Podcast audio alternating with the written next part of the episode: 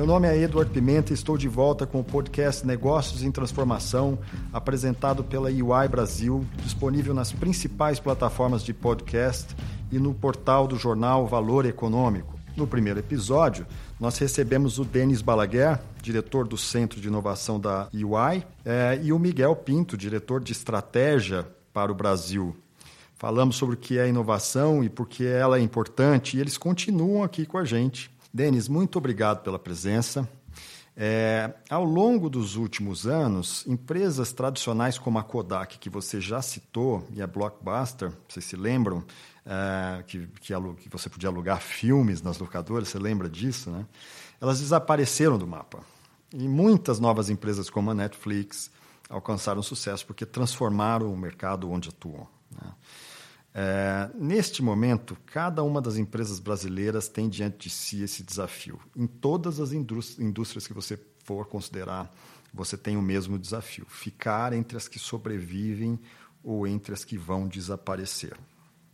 Está claro? Nos vários estudos que a UI Brasil produz sobre o assunto e que são amplamente divulgados pelos, pelos veículos de comunicação no Brasil inteiro, que para aderir à inovação é preciso mudar a organização e os processos internos das empresas. É, e a UI cumpre um papel é, muito importante porque ajuda essas empresas a fazer esse movimento. Para explicar como colocar, colocar em prática essa transformação, a, a UI elaborou um guia com 10 ações que não pode ficar de fora do radar das empresas, de todos os tamanhos e setores, de todas as indústrias. Denis, vamos comentar essas ações rapidamente? Você me ajuda aqui a elencar? Vamos, vamos lá.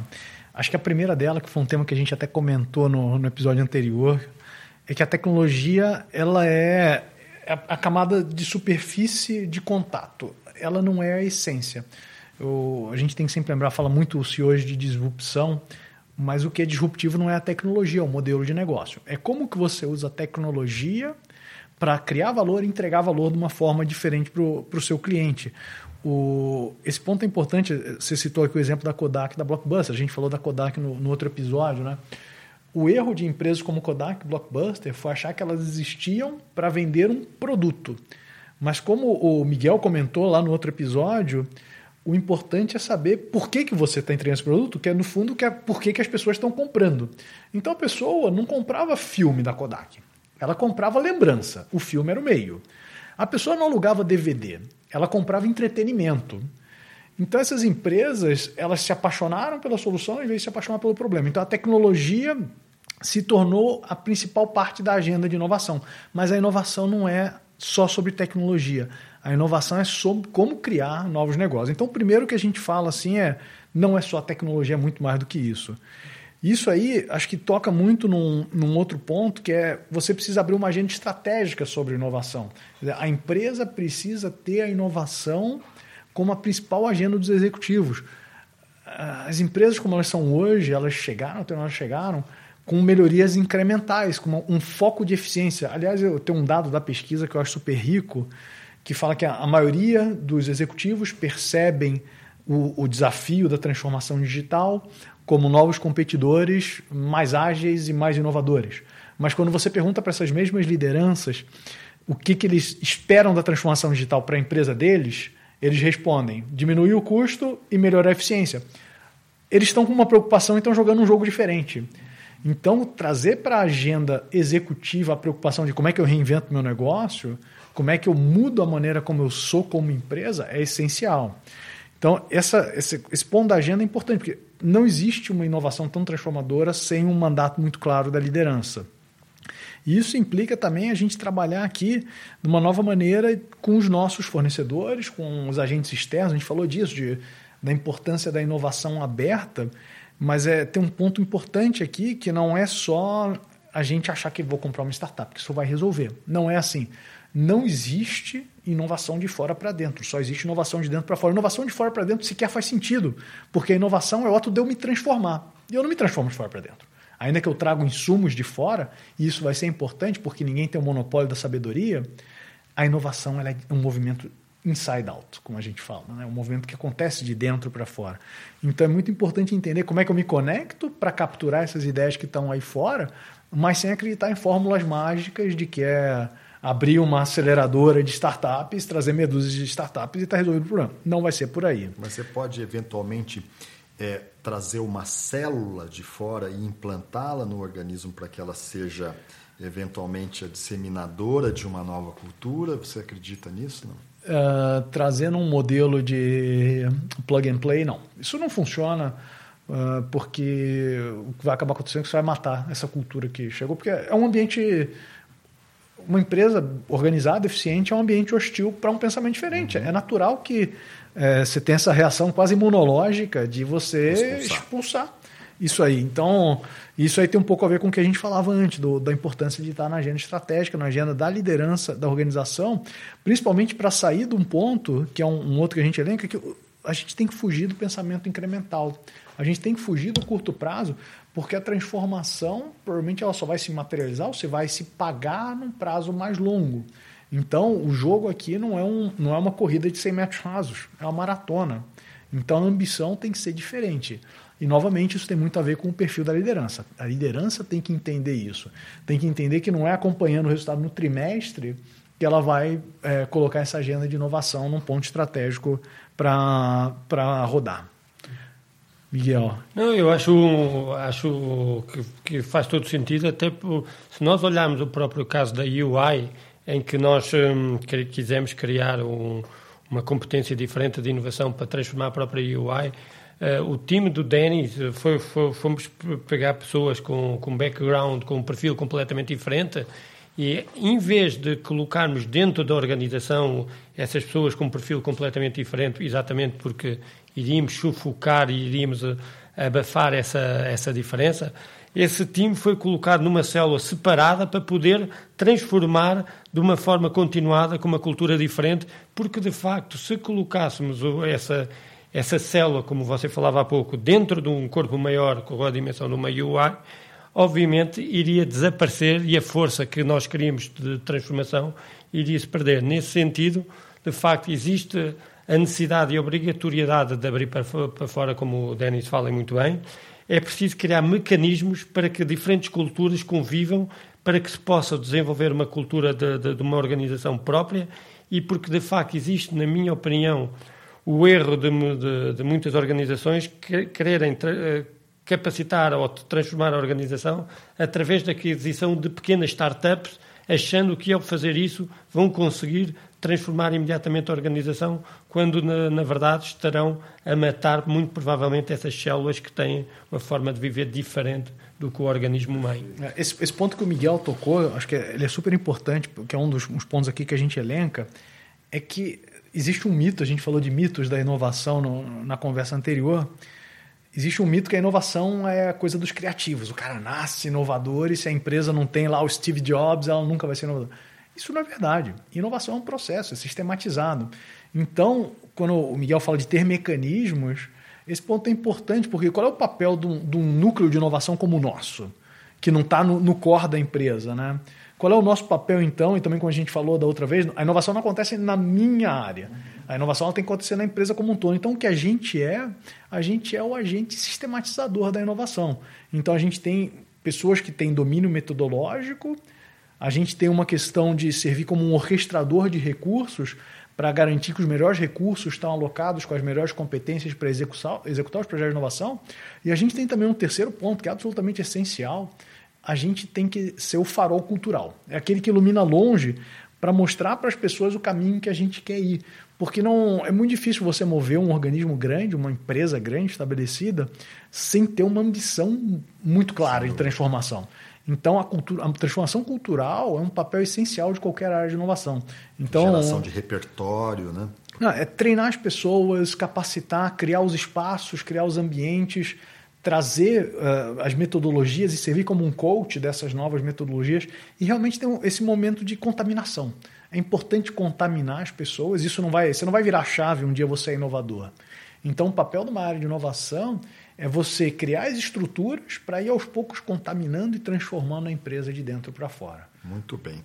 É, quando você olha para o ambiente empresarial brasileiro, nós há pouco tempo saímos de um quadro de recessão, né? Tá todo mundo pensando no fim do mês em vez de pensar no, no fim dos tempos. Está todo mundo interessado em fechar o, o seu resultado financeiro no último dia do mês.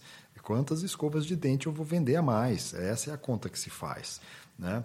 Num, num ambiente em que você não consegue fazer um planejamento de médio a longo prazo, não consegue pensar o seu negócio ao longo dos próximos 5, 10 anos, e, e você está premido pelo tempo de gerar um resultado, como é que nasce inovação num ambiente como esse? A, a ideia de que o curto prazo é uma prisão está entre os, os tópicos que você está elencando. Eu queria muito que você, vocês falassem um pouco sobre isso. Esse é um ponto interessante, porque ainda que o, o curto prazo seja importante, sempre vai ser, a empresa tem que pagar as contas no final do mês. Isso é, é óbvio. Mas isso não é desculpa para a gente ser pouco ambicioso. Então, uma coisa é você ter uma máquina bem azeitada rodando para entregar o resultado no final do mês. Mas isso não significa que você, primeiro, não possa ter uma ambição grande e que, dois, você não possa colocar 1, 2, 3% da tua receita, do teu faturamento, em coisas mais arriscadas. Se o, se o problema da tua empresa é 1, 2, 3% que estão focados no longo prazo, então você tem um problema muito maior, porque você tem 97% da empresa fazendo a coisa errada. Então, essa não é a desculpa. Então, isso é, e até se toca num mito difer, diferente do, do que a gente falou antes, de que, é, que a inovação é uma coisa cara, super grande, porque aí provavelmente você vai pensar nos centros de P&D que havia aí ao longo do século XX, Bell Labs, o Xerox PARC. Não é disso que a gente está falando, até porque hoje a gente tem metodologias de inovação que permitem a gente inovar de forma mais ágil, mais barata, com foco muito maior em experimentação e aprendizado. Foi uma coisa que a gente aprendeu das startups e que hoje está sendo incorporado pelas empresas. Você não precisa se amarrar num programa gigantesco. Acho que isso nem faz mais sentido. Esse é um bom ponto. Isso me permite acrescentar. Um, nós, no, na última vez, conversámos um pouco o que, é que era a inovação e acabámos muito discutindo que a inovação é a capacidade da, das empresas se transformarem e gerarem valor. E, o, e porque, o que é que acontece? O ritmo de transformação é exponencial. O ritmo de mudança hoje é muito grande. E a inovação deve atuar em diferentes, em diferentes horizontes temporais. Um, a, a inovação deve provocar a estratégia. O que é que isso significa?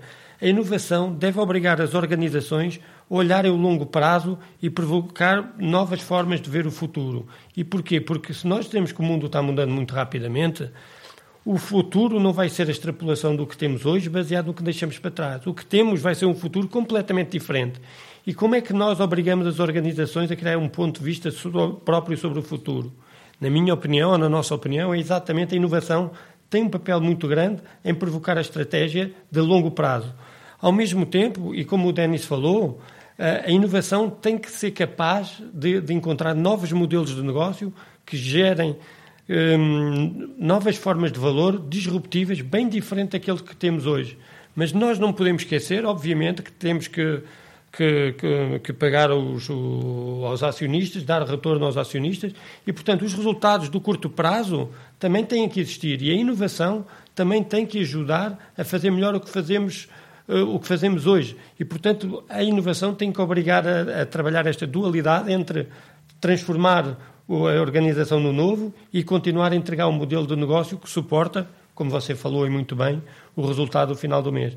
E, portanto, eu acho que, o que a mensagem aqui é que a inovação deverá ter uma, uma provocação nos diferentes horizontes temporais de, do, do, negócio da, da organização. É, esse ponto é super importante. Assim, quando a gente fala da inovação, ela tem que lidar com a ambiguidade da gestão do presente e do futuro. Uhum. Esse ponto que o Miguel colocava ele é super importante, porque isso não é trivial. Isso implica na empresa, e por isso que a gente fala que é, é importante esse top-down, né, essa visão da liderança irrevogável, porque não é fácil para uma empresa liderar com uma estratégia de duas velocidades. Conseguir gerenciar presente e futuro. O, o, o discurso da inovação aqui não é, cara, abandona a busca da eficiência e vamos todo mundo fazendo. Não é isso. Existe uma agenda de eficiência. A preocupação é como é que eu não deixo a agenda de eficiência matar essa agenda de excelência, essa agenda de, de longo prazo. Que, aliás, são duas palavras que as pessoas confundem muito: eficiência e excelência. Eficiência é fazer melhor que eu já faço. Excelência, você vai pegar a raiz etimológica da palavra, ele vem do latim do excelere, que é ir além. Não se vai além fazendo melhoria incremental do que eu já faço hoje. Então, a agenda de eficiência e excelência elas têm que caminhar juntas na empresa. Uma não pode matar a outra. Sem dúvida. E você, óbvio, quando se fala em inovação, você presume sempre um risco. Porque se o processo de inovação fosse com começo, meio e fim conhecidos e não houvesse risco nenhum, não seria inovação. Não, não seria inovação e não, ter, não teria mais, mais, nenhum problema. Então, o risco está presumido nisso. E tem empresas que têm, obviamente, é, mais e menos é, gosto por assumir esses riscos. Né? É, é isso mesmo? Quer dizer, toda, toda inovação traz consigo. Ah, toda inovação traz consigo um risco, isso é da natureza ocupacional da inovação. A, a premissa de que as empresas não estão dispostas a assumir o risco, eu questiono. Porque se você vai numa reunião, num comitê executivo de uma empresa, o principal tópico do comitê executivo é gestão de risco. Então, se assume risco para tudo, por que não vai assumir para inovação? Para mim é, é uma discussão. O problema é que a discussão não foi posta. Discutir risco é da natureza de qualquer empresa, do, dos níveis decisórios mais altos. O ponto aqui, quando a gente fala de risco, a empresa não tomou conta daquele que é o risco máximo, que é o risco da existência. Uhum. Eu, como colocava um colega nosso, né, um autor muito famoso, Gary Hamel, a inovação é o único seguro contra a irrelevância. Esse é o risco máximo. É a única forma que você pode se salvaguardar da irrelevância, porque o mundo não perdoa a irrelevância, a banalidade da irrelevância, é inovando. Então, esse risco, se você não coloca na, no, no teu comitê executivo, na discussão dos riscos, o risco da tua empresa ser a próxima Kodak ou a próxima Blockbuster, é, dificilmente a inovação vai entrar na agenda. E aí você fica com essa desculpa que é arriscado. Cara, se você vai parar de fazer negócio porque está arriscado, então você não vai fazer negócio nenhum. É, eu acho que esse ponto é, é, bem importante, que é, se de facto no mundo em, trans, em transformação que acontece a um ritmo exponencial, o maior risco é de ficar uh, no, preso ao negócio que temos hoje. Esse é um ponto, ou seja, o maior risco é não inovar, na, na, na minha opinião. E há um segundo ponto que é, para inovar, de facto, existe esse, esse, esse medo de que, que a inovação traz muito risco, mas um dos grandes desafios dos modelos de inovação é conseguirem ter um modelo de experimentação que, nos permita falhar rápido e falhar, falhar barato. Ou seja, a inovação não tem porquê colocar em xeque ou em risco todo o modelo de negócio da organização. Existem meios, existem mecanismos, existem metodologias para fazer essa experimentação para garantir que a inovação, quando acontecer em grande escala, vai, vai resultar. E por isso eu acho que o risco é não inovar.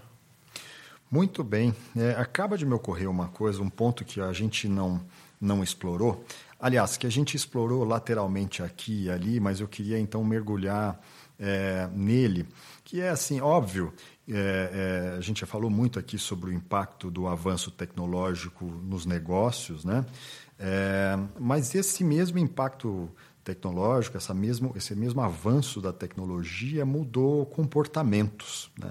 Quando você analisa, por exemplo, o público final, o público consumidor, hoje, ele é muito mais crítico do que foi, do que era há 5, 10 anos, porque ele passou a ter mecanismos de aferição de qualidade, ele passou a ter tribunas abertas em que ele, ele pode rapidamente é, é, reclamar e, e, e, obviamente, se pronunciar a respeito de, do que ele acha de uma empresa, de um produto, de como essa empresa atua, seja socialmente, seja ambientalmente.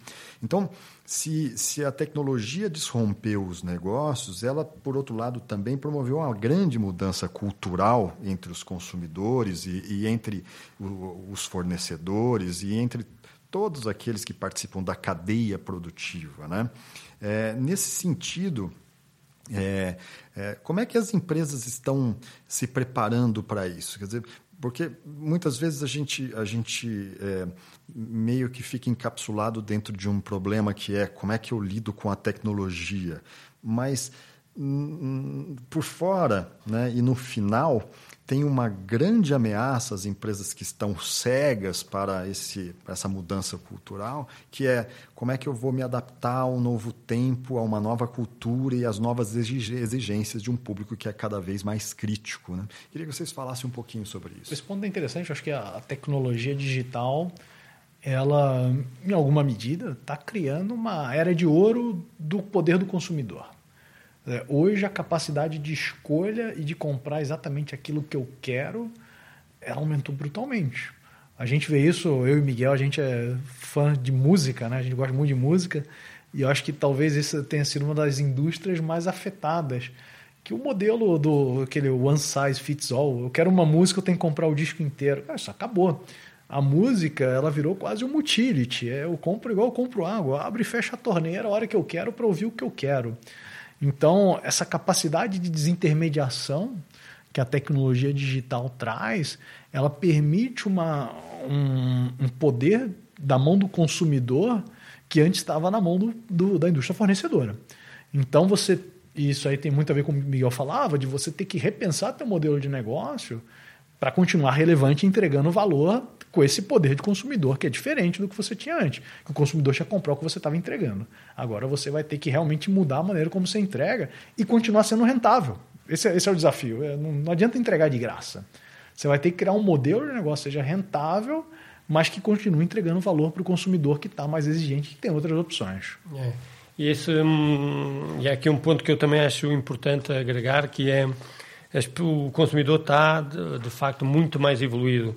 E, e, eu acho que não é só, ele não está só preocupado em comprar o que você vende, mas muito mais o que você é. E por isso eu acho que, que existe uma procura muito grande em encontrar o propósito das organizações, e isso é que eu acho que é o grande desafio da, da, da, das empresas, porque a tolerância aos erros, a tolerância às desigualdades, a, as pessoas estão muito mais hoje preocupadas em algo maior do que do que você do seu produto, mas sim aquilo que você é. É até o famoso Golden Circle do Simon Sinek que que discute muito esse tema e que de facto que eu acho hoje, e se me permite até contar uma história que eu achei muito interessante, um, que, que hoje as pessoas, não só os consumidores, mas também os colaboradores das organizações, eh, querem estar a empresas ou junto a empresas com as quais eles se identifiquem e vejam um, um bem maior. E se me permitem contar uma história que eu acho muito engraçada, é um, um CFO de, um, de uma das grandes empresas do, do Brasil, dizia, dizia que, que, estava fazendo entrevistas para trainees e então estava ele com o seu terno e foi chamado para, para a entrevista com o trainee entrou na, na entrevista e começou fazendo perguntas. E ao fim da terceira pergunta ou quarta pergunta, ele perguntou ao trainee se ele teria alguma pergunta de volta e ele perguntou qual é que é o propósito da, da empresa. Eu gostaria de saber qual é o vosso propósito. E o CFO não sabia, não sabia responder, ao qual a reação do trainee foi, agradeceu muito a entrevista, levantou-se e foi embora. E, portanto, eu acho este, esta história bem interessante, porque, de facto, as pessoas estão muito mais exigentes, não com o produto em si, mas sim pelo, pelo, pelo que as empresas são, por que elas representam e pelos valores que, que transmitem para, para a sociedade. Eu acho essa, essa discussão é fantástica, ela tem tudo a ver com inovação, até o que a gente falava aqui há pouco tempo, né? E isso é muito relevante numa empresa como a UI. Né? A UI é uma empresa de 150 anos, 160 anos, né? super tradicional. E muitas vezes me perguntam, cara, como é que é inovar numa empresa dessas, né? Que tem um legado gigantesco, né? Que tem a ver com o nosso propósito. E eu falo que o que você tem que mudar da, na chave da cabeça é que o, o propósito, o teu legado, ele não é uma âncora, ele é uma alavanca. Porque quando tudo muda, é aí que você se agarra para se transformar. O ponto é como é que eu me reinvento na maneira como eu entrego o que eu entrego para os meus consumidores, mas continuando sendo quem eu sou. Eu não posso mudar a minha essência. A gente fala muito disso, às vezes vai discutir nas empresas, né? De ah, eu queria ser que nem o Google, eu queria ser que nem a Apple. Eu falo, cara, já existe um Google, já existe uma Apple. O mundo não precisa de outro Google. O mundo precisa de uma UI melhor. Que seja o que a gente é, mas entregando de uma maneira que o mundo hoje precisa, com as tecnologias que a gente tem. Então, o propósito, para mim, ele é, ele é aquele ponto fundamental ao qual a gente usa como alavanca para se reinventar continuamente que isso, isso é basicamente autenticidade. Né? Quer dizer, ser quem você é, fazer as mudanças necessárias, mas sem perder de vista e, e não pretender ser quem você não é. Porque o, o grande erro uh, das empresas é pretender ser aquilo que você não é. Uh, normalmente fica fake e rapidamente isso é, é desmascarado. Então, assim, você não é essa Você não é isso, né? Você não você... é autêntico e não, e não cria diferencial. E você tem um ponto muito importante, porque uma coisa é a definição do propósito, ou seja, uh, o que muitas empresas conseguem definir o seu propósito, mas há um segundo elemento que é, e que você está referindo muito bem, que é a ativação desse propósito. E, de facto, cada vez mais as pessoas uh, não dão espaço a que o propósito seja um e a entrega seja outro. Você tem que ser aquilo que promete entregar. E por isso, exatamente pelo que você falava antes, da transparência de um, de um, de um consumidor muito mais consciente, cada vez há menos espaço para as empresas errarem nessa entrega daquilo que dizem que elas são.